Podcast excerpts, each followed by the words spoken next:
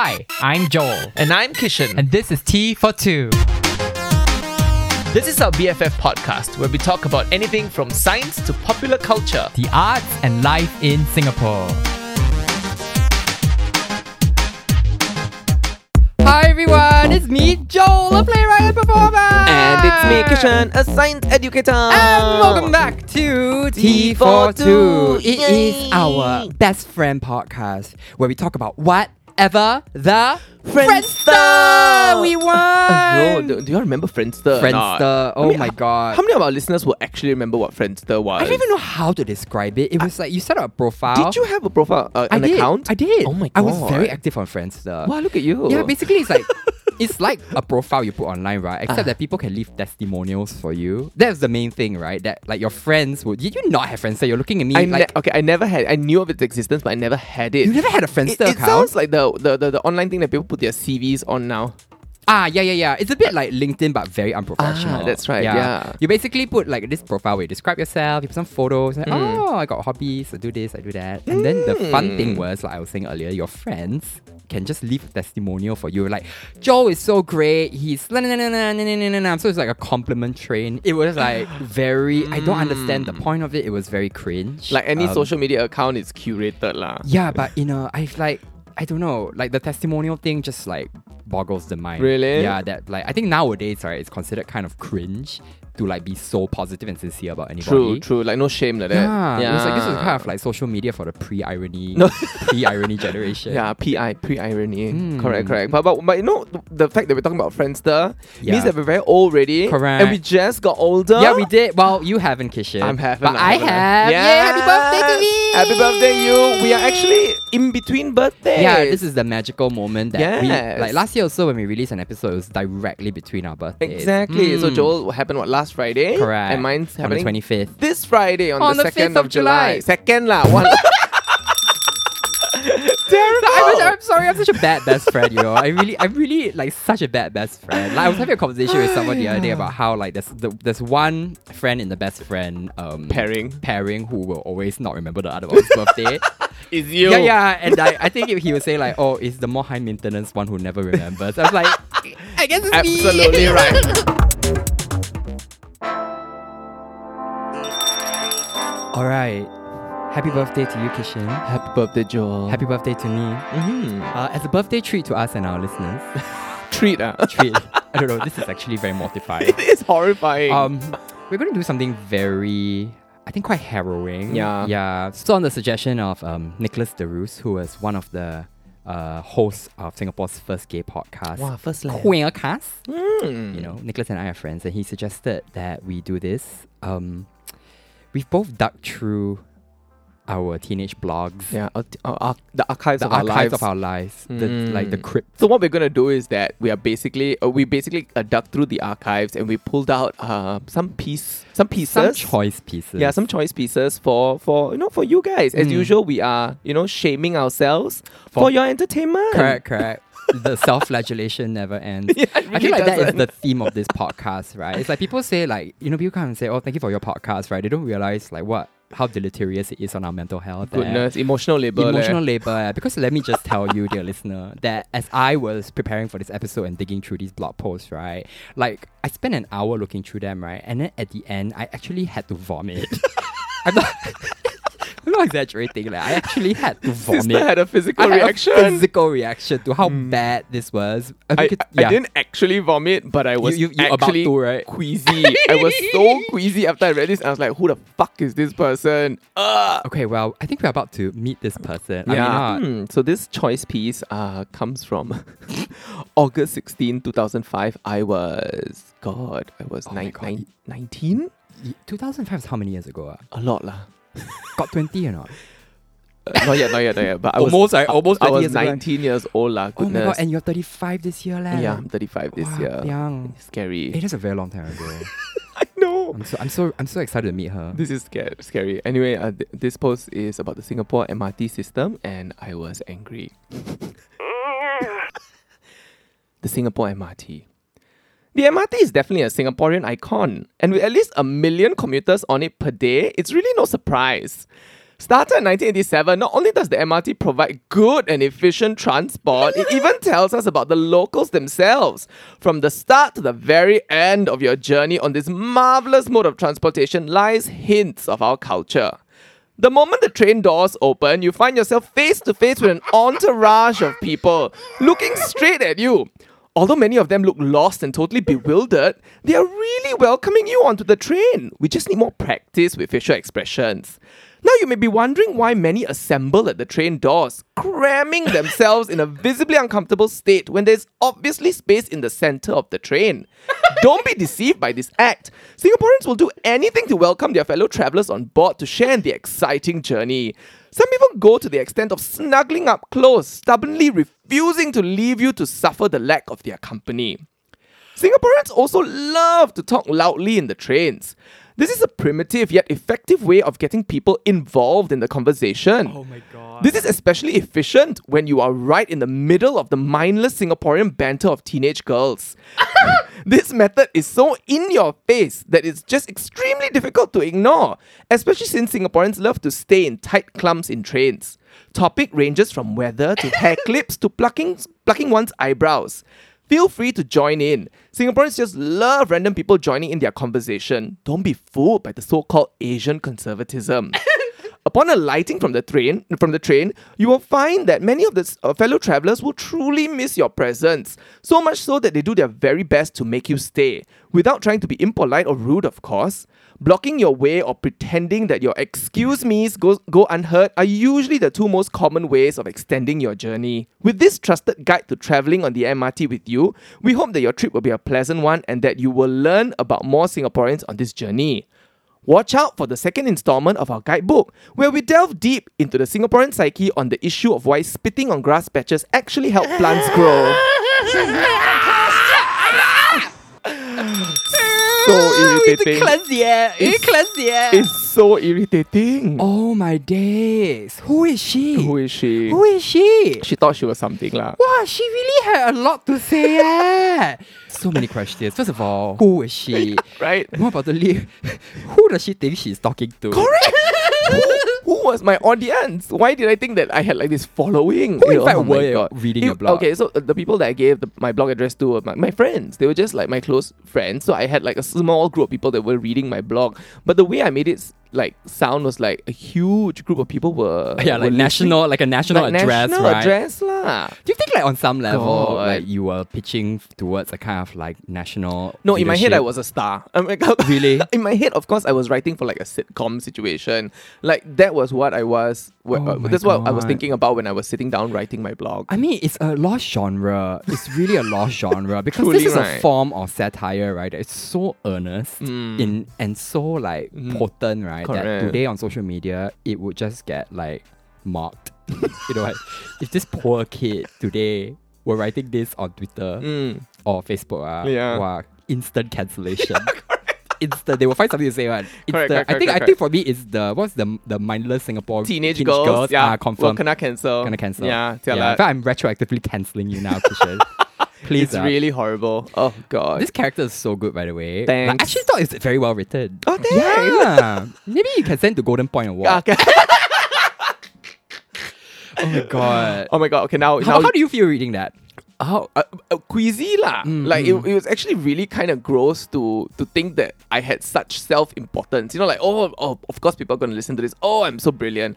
You know there's, there's Yeah, yeah, yeah. it's this thing that of, of being young right that you Mm. think you can get away with anything. So you just write lah. It's like there's a kind of like like uh don't care kind Yeah. of attitude towards it, right? Really, Yeah. But yeah. also this blog, I remember when I was writing at the time and actually reading through these posts, right? You really feel like like it's the first time you have this um platform Yeah. and you are just gonna make sure you're heard. No, exactly. Yeah. Yeah, because you you don't, you never had a platform like this, and yeah. and that was the first time we were given this space. You know. Amazing. Goodness. Don't like don't pass the mic to young people.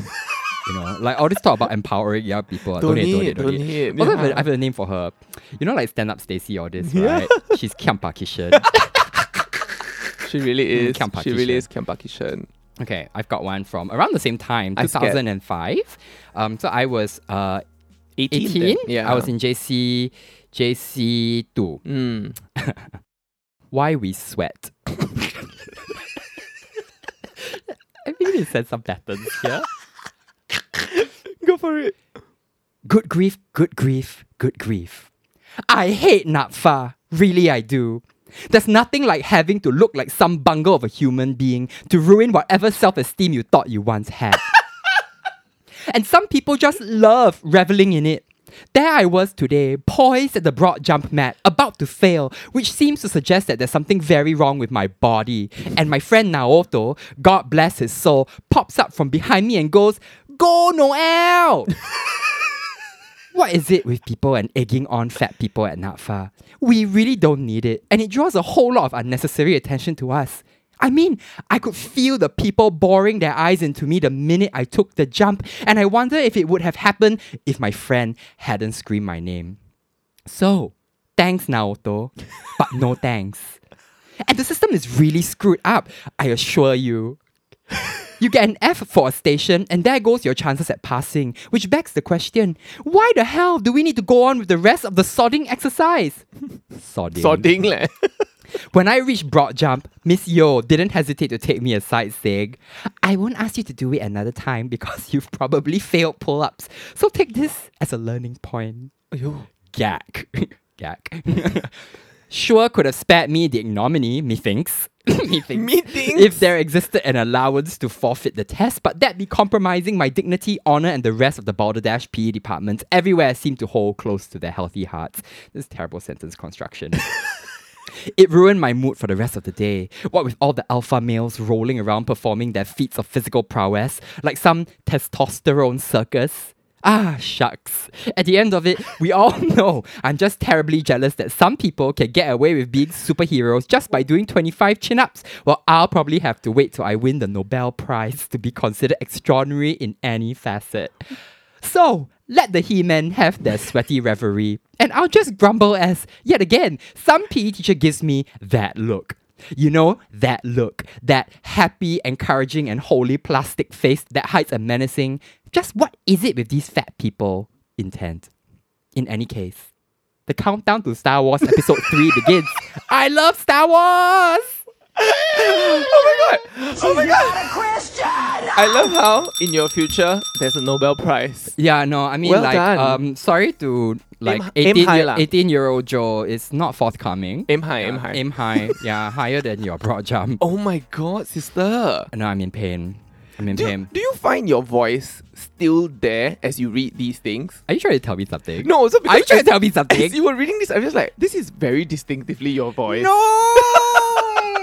okay, it is. There is some truth to that. There is, yeah. Like first of all, not, we've not, we've not heard either of uh, either of our blog posts before this. Yeah, yeah. So- So, so this we- is very fresh we and kept raw it a and, secret yeah. to be a It's- surprise it's- as we read it. Yeah. Yeah, like uh I hear I read back these posts, right? And you're right. There's parts of me that are horrified because it's like this is kind of uncanny seeing this half formed version of myself Yeah. slowly crawling out of This the water. Proto Joel. Ah, like some primordial fish like that, right? Mm. Yeah, I haven't grown legs yet, but that is still making the same kind of like ah, sound that The I same do today. noises, yeah. Yee, what do you detect in this that sounds like me? I don't. It's, it's the way you write things sometimes. I don't know. the use of commas. yeah, yeah, yeah, yeah. excessive use yeah, excessive of use of commas. Oh my, My god, God, I'm sweating. Eh. That is that came from a very real visceral place. Yes, though. yes, you can really feel. yeah, yeah, yeah. You can really feel. Things I have like a that. question. Oh yes, go. Were you a happy kid? no, I mean evidently not.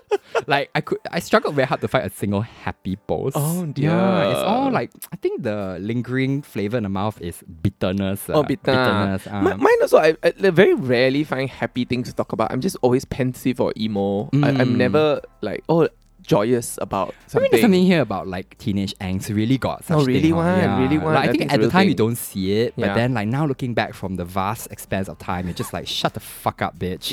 Like life is a, gets a lot worse than this, and if this is what you think, Yeah. you know, you know, if this Hardship is, yeah, is. do you think what hardship is? Girl, just wait lah. Just wait. Yeah. Oh god. Oh god. Do you have another one for us? Oh, I have I have plenty.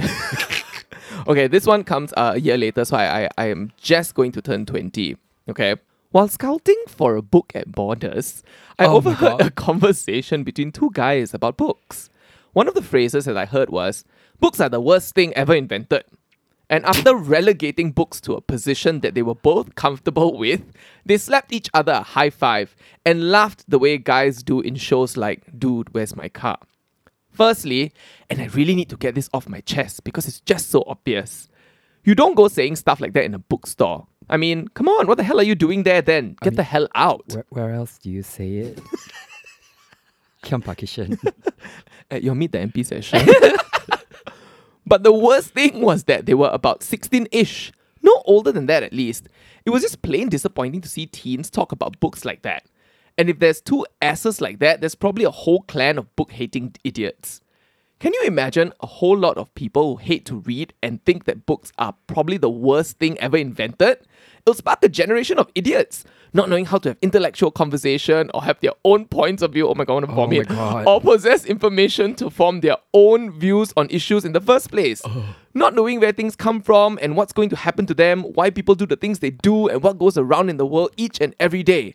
A group of people with the imagination of snails. Well, I took down snails. It's like leave the snails alone, Correct. Kiampa Kishan. Is this the beginning of an anti-reading generation? Boomer! Boomer! I'm not asking for philosophical debates or passionate speeches. I'm just saying that a book gives gives you something to take away with you uh, when you finally finish that last syllable and flip the last page. It gives you material. Unfortunately, it seems like some of this younger generation equate lifting a 200-page novel to bench pressing 220. Wow. I hate myself. I really need to cleanse th- cleanse the spirit from the room. ah. Can smell the self importance, right? And like the oh, I'm better than everybody. Walao eh. Okay, I'm so glad that you you you started there. I mean, like some choice adjectives come to mind. It's I mean, really awful. pretty sanctimonious. yeah, yeah. it's really terrible. But she really like uh, precocious, huh? Very uh, I much. think she very smart. She thinks she very Ah, smart. She, um, she, mm. she, she just needs to wait lah. But also some kind of like um kind of early juvenile negotiation of masculinity at work as well You that we can detect here. Oh yeah, yeah, yeah. There was, there was. Yes. Interesting, ah. also, like borders. Come on, that's so. I mean, do you remember borders? I do. That was like I remember it used to be this place where gays used to go and cruise. What? Back in the day, right? Back in the day. like oh uh, yeah, it was very cruisy. I remember going in there because they had a gay and lesbian section, right? And then like Oh, you just books, yeah. observe like these very like ah cosmopolitan gays, just like mm. Oh, so interesting. Yeah. I love that Borders was a space like that. I know, right? Did you get lucky? What do you think, Kishan? What do you think? Not when there are, there are men in the bookshop going, books are lame. oh, Oh my god, do you have another one for us? This is from October 2005. Mm. So I was still 18. Yeah. Fast food at Carl's. Contrary to common belief, Of course. I was not raised on fast food. In fact, I was raised on a healthy diet of bran, muesli, and cereal that promotes both healthy bowel movements and a protein synthesis. Also sponsored by HPB. Yeah. Despite, however, my mother's every effort to keep me on a high fiber diet, bar, of course, eating sweaters for lunch, I discovered Hainanese chicken rice and KFC too early in life.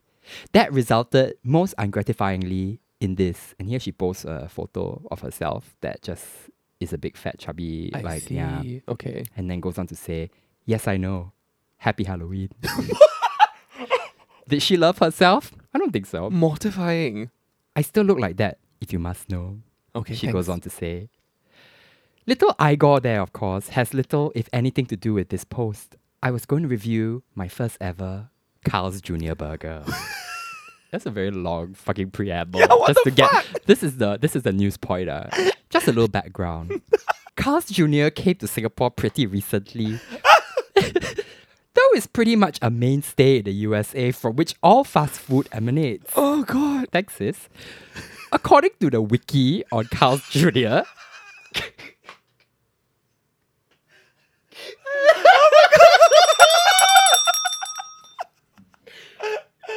the restaurant has permeated the globe to include over 1,000 locations in the US and everywhere else. Oh my okay, God.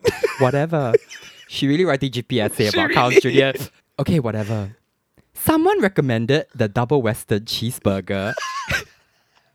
so I decided I'd try that, given my penchant for anything with the word double, Double in it. The picture displayed a gratuitous fat burger. She's fat shaming the burger. Yeah, she really is. The picture displayed a gratuitous fat burger filled to the brim with Moorish beef patties and huge strips of bacon sticking out of its perfectly symmetrical buns, and not a tomato in sight. it turned me on. Beef, beef, beef, with a little smattering of porkish heaven, like a pillow of protein just waiting to be converted into happily digested chyme. That is disgusting. What is chyme? Like a partially digested food. That is gross. Mm. Why does she know that? Bio. Beef is the most middle class but unequivocally delightful of meats. And beef patty that thick deserves to be eaten. Of course. Okay, so I think here she has not yet come out to herself or her friends, but you can see a lot of psychosexual development. I was gonna say. yeah, there's a lot. There's very misplaced sexual energy Yeah. like, onto beef. She just is this a cry for help? Because I can't think why else this bitch is writing a like a review Yeah. of Carl's Jr. And wants to fuck the beef patty. Nobody asked. I'll just go on for a little bit. yeah. However, the price at Carl's Jr. is quite notorious. Oh dear. The burger is so filling that you have the choice of ordering the burger alone or as part of the combo set meal.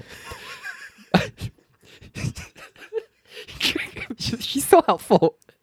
She's so helpful, you know. She just wants to, she just wants you to know exactly what you're getting into. Unnecessary detail. set meal.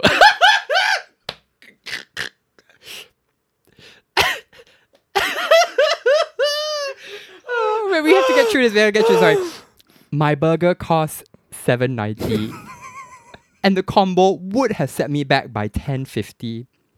In a crude comparison, it's almost twice as much to eat at Carl's Jr. than at local mainstays like McDonald's or Burger King. mm, true. Almost, but not quite. I believe the portions are proportional, and Burger King has a tendency to serve minuscule burgers for unappealing prices. but I digress. I, just like, You know, I hate that phrase. I know, but I hate know, that I'm phrase. just thinking, girl, if you want people to stop making fun of you for being a fatty fat fat, right? Maybe don't write about burgers. You know, it's just like this is like Oh, peak, goodness. like fat kid mm. cliche behavior. fantasizing about the Fantasizing burger. about burger and then like writing an elaborate like verbose Like, review about it. erotic drama. But then it ends with this kind of like rhapsodic like poem about burgers. Fuck off. What is that giddying rush surrounding eating a burger? is it really like biting into globalization? what nonsense? It's just a burger. But a burger is more than just junk food. Done well, it can be such a delicious crunch, packed with flavors, textures, smells, spice, whatever. Opening your mouth to bite into huge layers. That's what eating a burger is about. Fresh ingredients, good flavor, a nice balance between sauces and meats. Simple stuff. Why can't fast food deliver that? Because nothing that is mass produced can be wholly gratifying. Something is compromised in the process. A homemade burger or sandwich, you regulate what you put in, you ham it up, you make it miles thick. That is pleasure. It's probably healthier too. So, yeah, I was sorely disappointed by Carl's Jr. Just when I thought there was a saving grace to the paper thin burgers at Max and to some extent Burger King, its most expensive burger proved to be almost upsetting.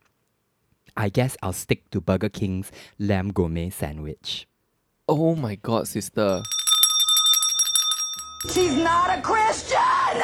She was actually a Christian. That was that was terrifying. that was horrifying. I, am so sorry, dear listener, that you had to listen to that. Like, I have no idea what was going on. yeah. What what do you do you remember why you wanted to write about a burger? No, not, not at all. no. I think she was just very enthusiastic about food.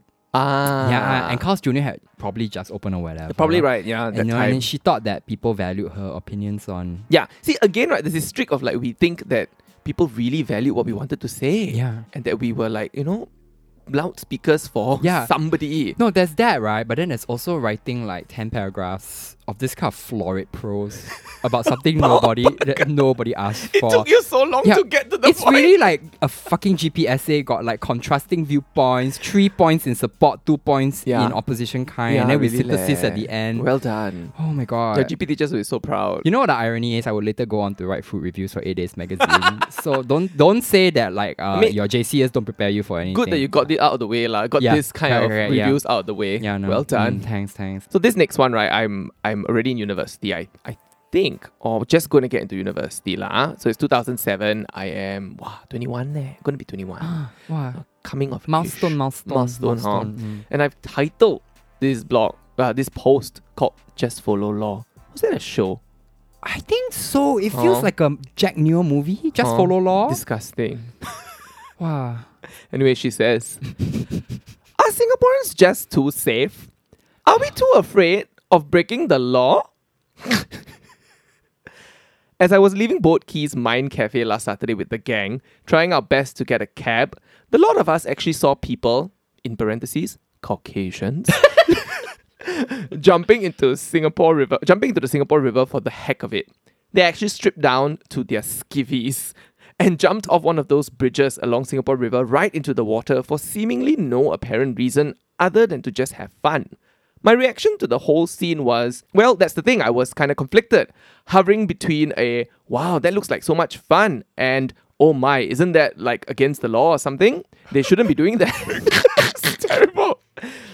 Life cycle of a Singap- a young a Singaporean man. I know, it's terrible. Mm, should I? Oh, should I? Um, how how ah. and then she goes on to say, and that got me uh, got me thinking about how Singaporeans may have become a bunch of people that are too afraid to even put a toe out of line. Wow, astute. Astute, huh? thanks, thanks. The harsh punishment that Singapore is infamous for definitely act as deterrents for many. That's On- a terrible sentence. Yeah, it's terrible. On one end, you have the extreme capital capital punishment that is dealt out to drug traffickers, murderers, and on the other hand, you have fines, something that has been termed hitting us where it actually hurts. All this is fine and dandy when we were considering our when we're considering our very low crime rate, but I just can't help feeling that we are in some way getting brainwashed, albeit slowly, into being this hardworking, industrious, no-nonsense, obedient lot of worker ants, where any form of disobedience, no matter how ridiculous or inconsequential it may seem, will be dealt with severely. As a result, we do become that hardworking, industrious, no-nonsense lot. But at what cost? at what cost, Joel? we become this group of people afraid to have fun. A group of people that may be seen as squares and fuddy duddies. In the long run, we also lose our ability to question authority. Let's face it, without questioning procedures, we cannot make any progress. If no one made any noise about silly concepts or roundabout steps, then there will never be any change.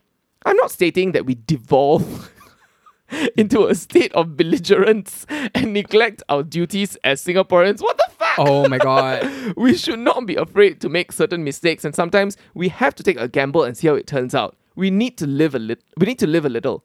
Is being a good and lawful citizen enough of a counterbalance to nullify the laws? Hmm. Walao, eh, this one right right to Straits Times forum I was gonna say, I was like the the what the considered like rhetoric. Mm, it becomes oh goodness that was disgusting. Points were made. I actually am sweating yeah. You know what's interesting? It's like nowadays, right? This entire conversation we can have with each other just by looking at each other and going, eh, Hmm. yeah. like that. Like that. it's, it's one I was eyes it's uh, just one, don't one need- it's like really don't need to say so much. It's Don't like need. yeah, okay, welcome to the club, boy. yeah, welcome. This one is common knowledge. Yeah, ah. really You turn leh. twenty one. This is the knowledge that you gain. did we all go through something like that I no I just have to ask you know like Yeah, like, I think so. It is okay. What strikes me about that as a young person, right, coming to terms with orthodoxy, basically, Yeah. and then realizing, oh, maybe it's not that great, but I kind of like it because you know, like I don't want to be that crazy white person jumping into the river. Yeah, but then uh, we also want to change, right? So how do we change without Yeah. being that? Yeah. So so it's this Ah. grappling of the issues, lah. Yeah. But does every Singaporean youth go through this, or do they just oh okay lo, that one is bad? Uh, I don't Do you know what I mean? Maybe you, if if by twenty one, right, you don't have this conversation, then you're just going to become Yeah. like some OL. Cor- you know, correct, correct, Yeah. correct, correct, correct. Eat fish soup only. Yeah. Fish soup oil. Yeah. So, uh, dear listeners, uh, under Mm. 21, you know what the thing, uh? Yeah. Uh, uh. You got one more to push us over the edge. Oh, this one is very bad. Let me let me just trigger warning. Uh. Like trigger warning, self hatred. Oh god. Mm. Yeah, you should have started from the trigger warning, trigger warning at the beginning. Maybe we should, we should put it in the like trigger warning, self hatred. Anyway, this is from my later blog when Yeah. I was in uni, Mm. and God, like she just gets she just gets worse and worse. Oh my god.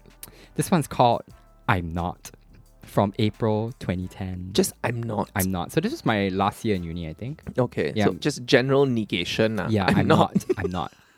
About a week ago, no, I think it was a couple of days ago, I wikied sexual failure because I was writing a paper on T.S. Eliot's The Wasteland, and I felt like I was using the term too much without actually understanding what it was.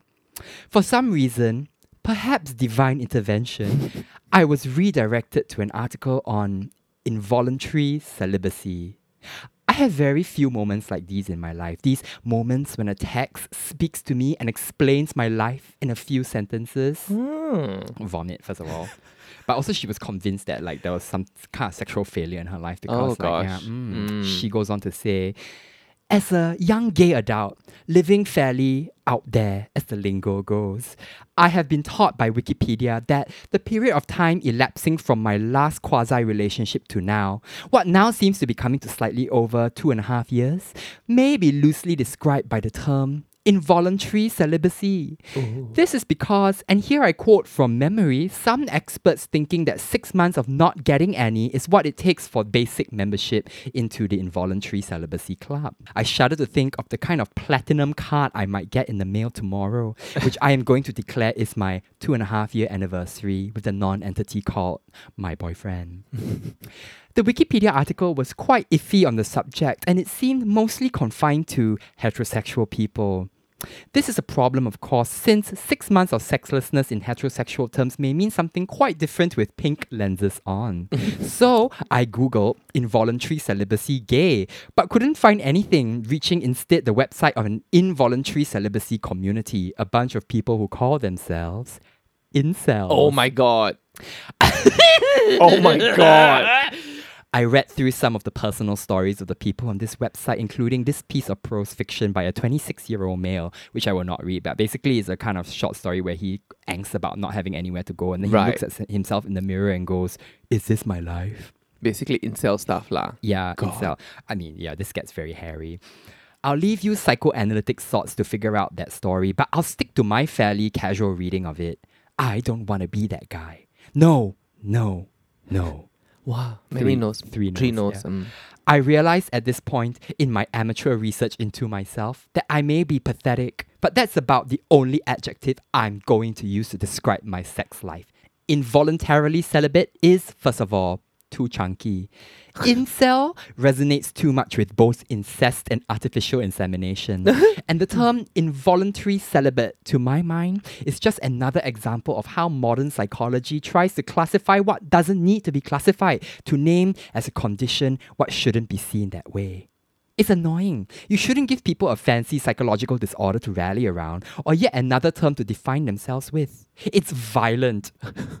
Isn't depression enough for you people? Wow. She was going through a lot. if I start considering myself involuntarily celibate, I think I might never escape it because I grow attached to the label and how it makes me special in some way. Then I become voluntarily celibate, and God knows I don't want that. So I reject the label, even though it's kind of accurate, because I don't see how it would help, in addition to being generally mopey and morose about my life, to see myself as afflicted with a condition. This really is a case in point about how all these god awful labels are formed that try to explain who you are to yourself. Who comes up with this shit anyway? I am a confident young woman. Tell yourself that, Trudy. I am a confident young woman. Walao, sister. I think one bell not enough eh. She's not a Christian. We need all of We need all the sounds. That was I forgot I wrote this. a lot leh. That's a lot. I forgot I wrote this, right? But you know, like, this, I came very close to becoming an incel. Yeah, I was gonna say you related to the incel experience. And then took yourself out of it at the end No, and- purely because the term was too chunky. Correct. because it was not economical. right? Yo, okay, when I read this, right, my hair stood because I was like, oh my god, I was so unhappy. You really were. That I came so close to becoming an incel. yeah, becoming a radical leh. oh my god, the drama! the drama! she really thought, like, you know, she really thought people needed to read this. Good god, woman. Uh, I feel, really ill, right? I feel, I feel like reading this. I'm like, she, girl, you are unwell. yeah, really. You need to talk to someone. Oh god, we need to take a break. We need Take to a break. Oh my god, dear listener, let's go and like, oh, let's everybody Go and wash to your mouth wash your face, like go and like Go and diarrhea one time. uh, ah. go and bathe in sunflower water. like really, really, let's like let's clear the air. Wow, wow,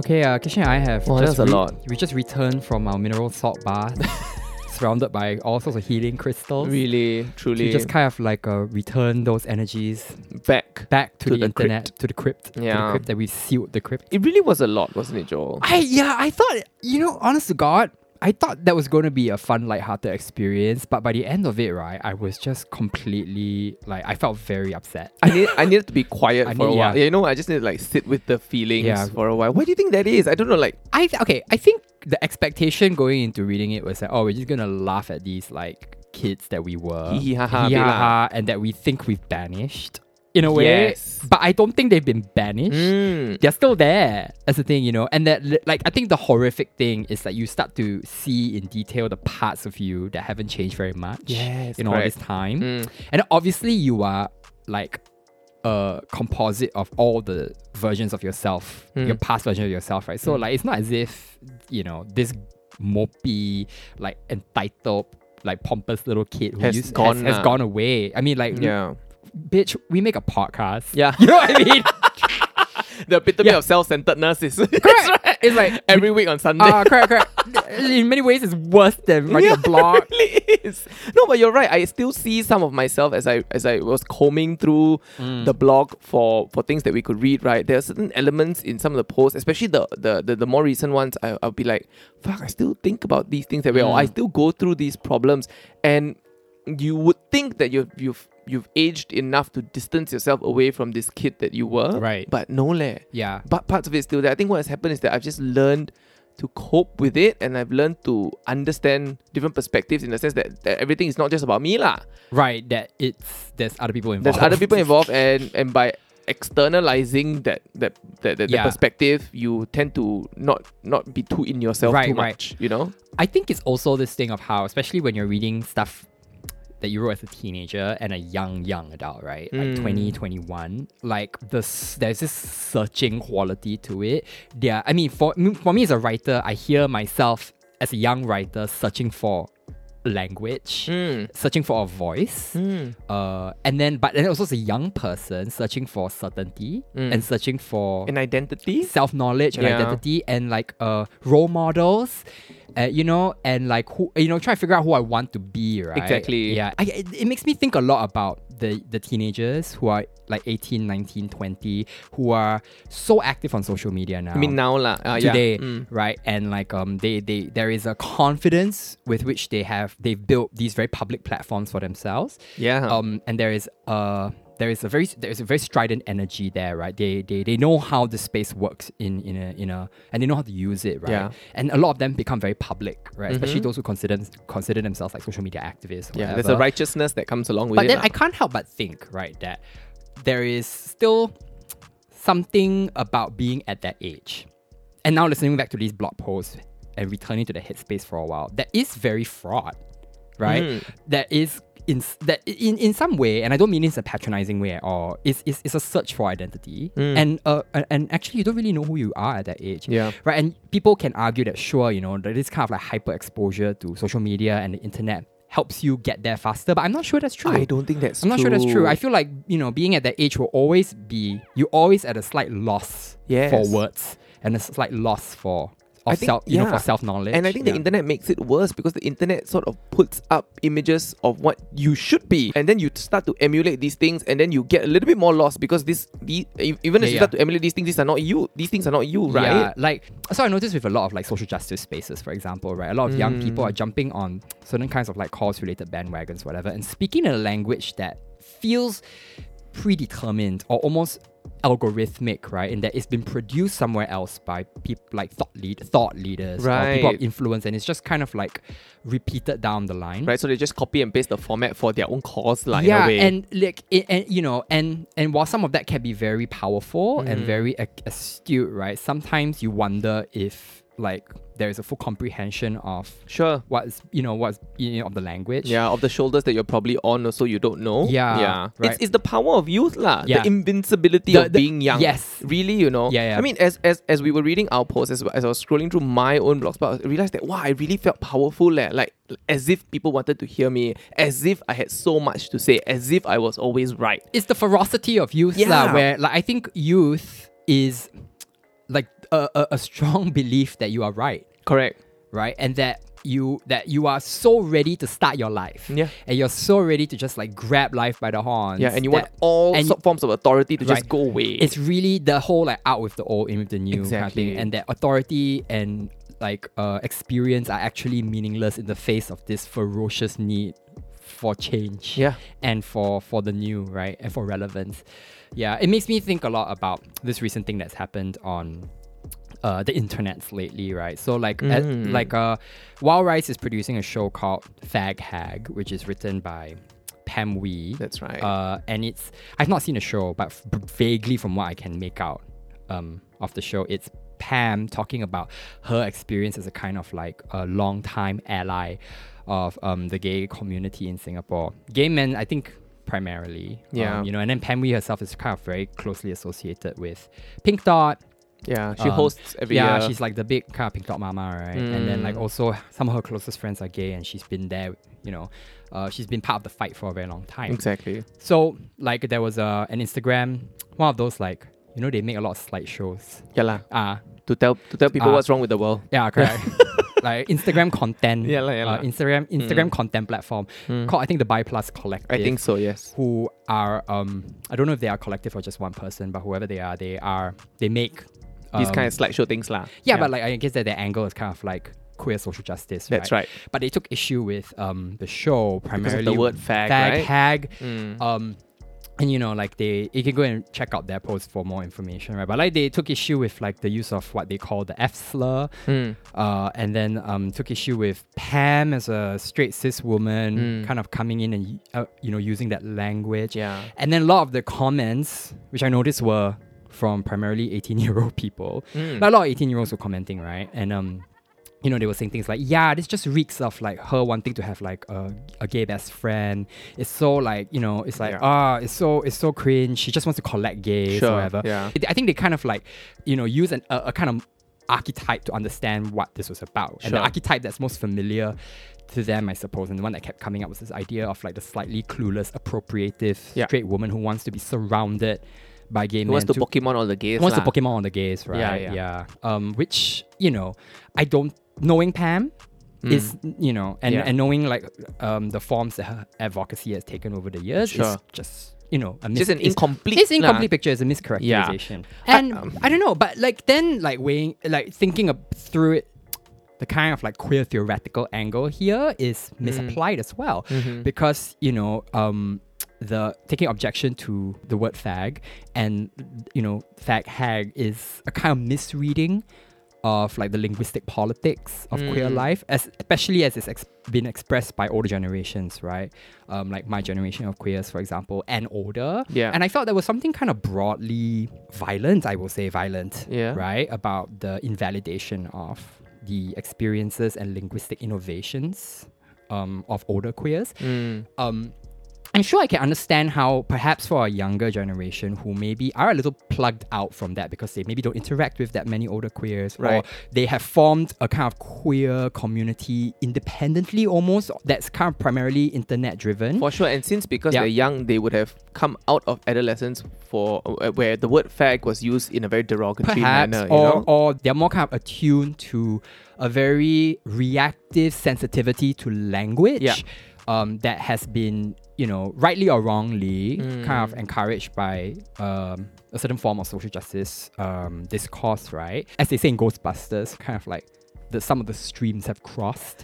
That's how it, it occurs to me. So it just feels like the, the ferocity of the attack comes from a place is a mismatch of context basically. Right, right. and I, I, I just like it worries me, and I think it, it's upsetting to me actually to see how casually, um, the the the whole thing just kind of like wrote off, Mm. you know, an entire culture around language and stuff like that. Mm. So I think what interests me is that there is a lot of force that builds Mm. around this kind of campaigning, and there's a lot of force that comes from this kind of internet culture that can actually get people cancelled Yeah. and that can actually have very like stark consequences for people and when it's applied sort of indiscriminately, lah. yeah, Ah, Yeah. and what worries me about in this instance is that it's queers versus queers you know Mm. it's kind of like the weird infighting. yeah i mean there's this sense i'm beginning to detect with a lot of young um social uh, Yeah, social being justice activists offline some yeah, weird way. that like actually to qualify in order to qualify for to show solidarity you have to meet this purity test Yeah. but actually like you know it All ca- very subjective. ah. yeah It's all, also like cast the first stone girl yeah. you know sure cast the first stone Yeah. I guess I'm interested in like how much power very young people have. Very young, extremely online people, many Mm. of them teenagers or very young adults who are going through this kind of like massive search for meaning and identity and knowledge, who are like in their own ways joyfully appropriating or misappropriating language in order to figure out and scaffold who they are. Like having so much power. Mm. Yeah. Yeah. you find that a bit dangerous? I don't know if it's dangerous. I I, I, I, I think like it, it gives me pause lah. Like Yeah. I, I, I think it makes me want to take a step back from participating too much on the internet because I Sure. feel like like you don't always know who the people Yeah. like, eh, like you're you're talking to are. You don't always know who's producing this content. Sure. You know, and you don't always know where it's coming from. Mm. And you know what I mean? Yeah, I do. I do. I do know what you mean. I think. I think that's what the the older queer community did, right? When they saw this, they went like, "Oh, okay, lah," right? No, I think some of them got very angry. Did they get angry? and then tried to engage, but then because of the way boomers express themselves on the Ah. internet, it just was a bad look as well.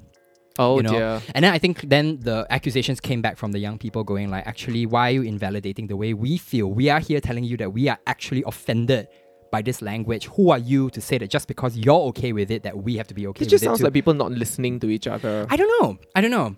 Like, I, I think like, sure, everything's valid. yeah, Everything's valid, but like, but that's what- not a useful statement to make. Also, yeah, lah, everything's right? valid, but where where's the kindness? Mm. And then, you know, and then I realized even asking for kindness is such a kind of boomer adjacent move. It's because it's just like then the accusation becomes like, oh, why are you tone policing me? I should be able to express my outrage in any way I want. But then, okay, I guess like my takeaway from all this conversation basically is this, right? That I was once an angry, very searching, lost Mm. young person. And if it had not been for the extreme love and kindness of like Of the, the older elder, people around me who sat through all of that and encouraged talk- my yeah. encouraged my writing, encouraged me you know to to to to try things out Yeah. and didn't shut me down. Yeah. Yeah, if it weren't for that kind of energy, I would never have like, you know, manifested in this specific way. So I feel like it's a very fine balance we have to strike with being wary of like the bluster of youth, Mm. but then also making space for it in a way. I- You know, it's it's I think like all of these things vary from instance to instance. Mm-hmm. And it's just so impossible to talk about it in any monolithic way. But like by and large, my experience as an observer of these things and sometimes participant in conversations with these people has been like it, it can feel very frustrating because it's like actually no one is everybody is speaking at cross purposes at this point. Mm. And there are huge gaps in contextual knowledge and huge gaps in like um humanitarian understanding. Yeah. And when opportunities come up for people to actually talk to each other and listen, I Yeah. think what people are not able to do is that they're not able to listen to it with patience and Yeah. kindness. People get very defensive Yeah. very quickly. Because actually, A, it's not sexy to listen to older people. It never has been.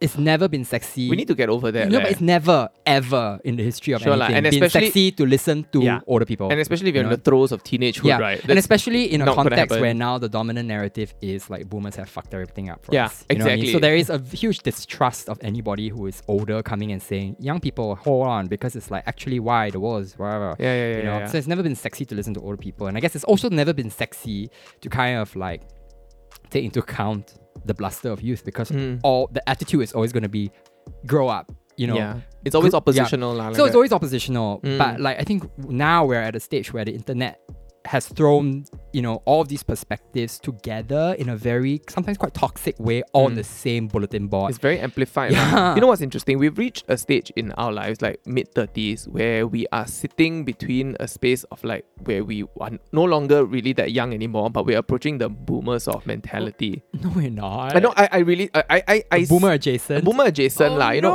No, I really. Think, I really think that we we are able to see both sides a little bit as we get older. okay, Joni Mitchell. Yeah. so there's a lot of tension lah Within ourselves. within ourselves. Mm. Like when I see posts like that, like the one you talked about, um, that sort of like say that oh you shouldn't speak about certain things in this way. You know you should listen to what we're gonna say. But then the older people are go like no you should listen to what we say. I I get both sides, and then right. but when I look at it, I also get very tired. Like I go like both communities maybe don't want to listen to each other. Then what you want me to do? Right. You know, so I'm just gonna sit with this tension and Yeah. just let, let it be lah. Yeah. Maybe it's just like the uh, the predominant culture on the internet is about being right. It's yeah, that's very astute actually. The predominant culture of the internet is actually being right. And then going all out to make sure that you are right. Yeah. Even if that means like stamping the person down like very, very Yeah. ungraciously. Everybody needs to take a step back and un- and try and figure out what the algorithms are that are working on our minds Mm. and working on our language and working on the ways in which we express ourselves. I, I've written about this multiple times Mm. now, right? How who are we when we speak on the internet? Are we human after all? Correct. When we speak on the internet, or are we kind of like products of we're um, mirroring certain ways of we're yeah. mirroring certain ways of speech. you lah. know yeah. and that's ter- that terrifies me i feel anyone on the internet who's participating in any kind of conversation right is on some level conditioned um, in ways that they might not understand Mm. right and the the impulse is to be heard and to be right and to be on the and to align yourself with what feels right you know and what feels right is also something that can be manufactured in yourself So how? Future Um, doom lah. I don't know maybe we should just like go back to blogging Maybe ah. like create your own i think we need to reset the internet We What's the button? yeah i don't Just know switch off and switch on again. I don't know. Yeah, so anyway, to kind of take a departure from that, right? It's like um, Yes. to return to us for a sec because it's our podcast. Indeed. Indeed. How do you feel, you know, coming up to 35, and I 35, 34? We're right? coming to our mid 30s, Kishan. Yeah, it I- seems significant. I'm just happy in general to leave my teenage years and my 20s behind. because there was a lot there was a lot of searching as we, we talked about this. There's a lot of searching of ourselves you know who we want to be our identity who we are Mm. you know um and when i hit my 30s i found that stability. And now i'm pretty sure mid 30s already, I'm, I'm i'm pretty sure i know who i am. I don't have all the answers but i'm so happy with this stability. Right, yeah because that tumultuous years was just really irritating to have to deal with. Right, and a lot of that comes from not caring about what other people think right. and finding communities lah, like Right. like you know friends and everything and they appreciating you for who you are and all stuff like that so that's I'm just so glad. I used to hate the idea that I would turn older. Like every Mm. time my birthday came around, I'd be like, oh my god, I'm getting closer to 30, I'm getting closer to 30. And turning 30 was actually quite a sad, frightening thing. Right. But now I can't wait to turn 40. Good grief. I think I think I will be happiest like in my late 30s and early 40s kind of thing. I'll Yeah. Be, yeah, you know what I mean? yeah, but I get the biggest question I have um, is about my sexual peak. Your sexual peak. ah. I'm concerned that I might have already passed it without me Ah. knowing. You know what I mean? Because like, okay, Mm. scientifically, right? As a as a student of the life sciences, Yeah. what is the average sexual peak for like I think uh, there's this thing called senescence. That Oh great word. where it's like Great word. it's negative growth. Basically, your body starts to your body doesn't grow posi- in a positive manner anymore. Basically, you start to age, lah. And I Uh-huh. think that happens in like your mid twenties for for, for for for males. She's not a Christian! I think so. I, I may be wrong, but I, I, I remember it was something about twen- mid twenties or late twenties. So there's negative growth rate already. What the fuck? Yeah. so, I mean, to, to bring back the idea of sexual peak, right? I think I've passed my sexual peak. Okay. Like, what? like I, I, I don't find like I yearn for sex in the same way that I did in my 20s and my early 30s anymore. Like, I'm like, okay, I can do without. Like, I'd rather just watch Netflix. what? Yeah, I'm like, yeah, because like, no, ah, never mind lah. Because I, I just feel that I, I want to just be with myself and do things that I like or do things in groups, you know? Oh and not group sex. okay. No, now this is actually very upsetting. But different people, different what? No, there are some people that in their 40s who suddenly become very sexually mature and they just go all out, you know? And power to them lah. I think I think this is really different people, different things one. I mean, as you might have heard from my blog post reading, right? like my twenties was actually Quite very, dry very dry, Mm, like mm. very dry. And then to think that that might have been my sexual peak Yeah? is uh debilitating to say the least. And then like coming into my thirties now, I similarly feel like you a slight kind of like waning of energy, and I'm just like, Huh? what was that? It was that it? No lah, I think this kim- this comes it's in like peaks some, and troughs it's like lah. some kind of like um I don't know sub-Saharan insect, right? That has a brief like one week life cycle, right, and then Mm. dies. That's how I feel right like now. a mayfly, like only live for one day, I think. Ah, like that lah. Well, well, thank you, Kishan. No, no, but these things come in peaks, you know. So, so I, I think who knows? Maybe like when I turn forty, I might be, I might, I might feel this sexual surge again, and I, you know, I might be more sexually active, lah. Some people in their sixties get sexually active, and power to them, you know. Yeah, So, yeah, yeah, yeah. Hold Okay. on, sis. Hold on. Hold on. No, I've been holding on. Hold, I'm done holding on. Please, someone come hold on to me. Uh, call in. if you, want to hold on, if you want to hold on to Joel. Mm, yeah. Mm, yeah. Mm, yeah. All right, dear listeners, we've come to the end of yet another episode of The a T for Two. Oh, today was uh, very therapeutic in some way, in ways that I never expected. Roller coaster. Yeah, this, roller this recording these episodes always take us on. We've always planned for something, then don't know go where one, no. Mm, like But- life or like Like- life. And I guess Like like, the lesson of the of the this is to sit comfortable with the ambiguity of Mm. like the future. Literally can be Mm. condensed to just strap in.